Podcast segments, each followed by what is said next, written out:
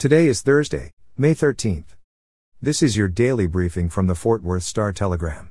Fort Worth will see a mix of cloudy and sunny skies today with a high of seventy-two degrees. Our top story today, nearly one hundred eighty thousand Texans have purchased health insurance through the federal government's healthcare dot gov website during a special enrollment period that runs through August fifteenth. More Texans have enrolled through the Affordable Care Act than during the same periods in twenty twenty and twenty nineteen combined. The Texas numbers mirror a nationwide trend.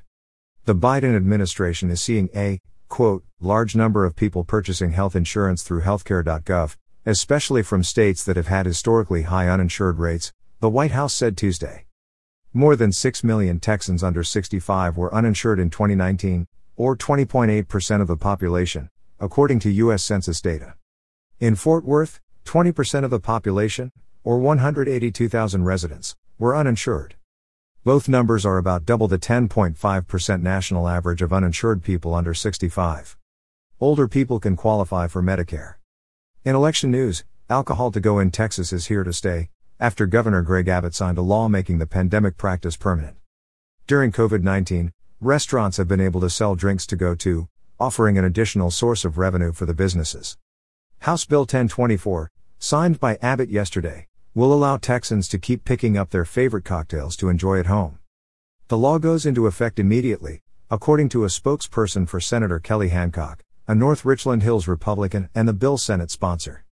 The law permits restaurants with a food and beverage certificate and a mixed beverage permit to sell alcoholic beverages with food orders for pickup and delivery. The drinks would have to be in a tamper-proof container and must also show valid I D when picking up or receiving a delivery, according to the bill. In crime news, Denton County prosecutors will seek an indictment in the kidnapping and killing of a University of North Texas student in nineteen ninety-seven against a Texas convict whose Oklahoma murder trial started this week. Jury selection began this week in an Oklahoma County District Court for sixty-one-year-old William Reese, who authorities say is a serial killer. In the Oklahoma case, Reese is accused of abducting nineteen-year-old Tiffany Johnston in nineteen ninety-seven. Her body was found the next day. Days before the Oklahoma abduction, Kelly Cox disappeared on July fifteenth, nineteen ninety-seven, after taking a tour of the Denton jail with her U N T criminology class.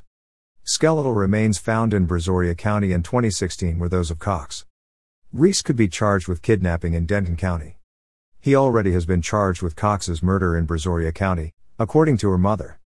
And finally today, in pandemic news, Tarrant County reported one hundred seventy-four new cases of COVID nineteen and one death yesterday.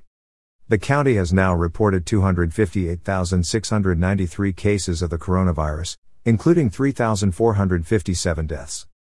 As of yesterday, four hundred seventy thousand eight hundred sixty-seven Tarrant County residents had been fully vaccinated, which is twenty-two percent of the population. Residents who have received at least the first vaccine dose number five hundred ninety-two thousand four hundred five, which is twenty-eight percent of the population.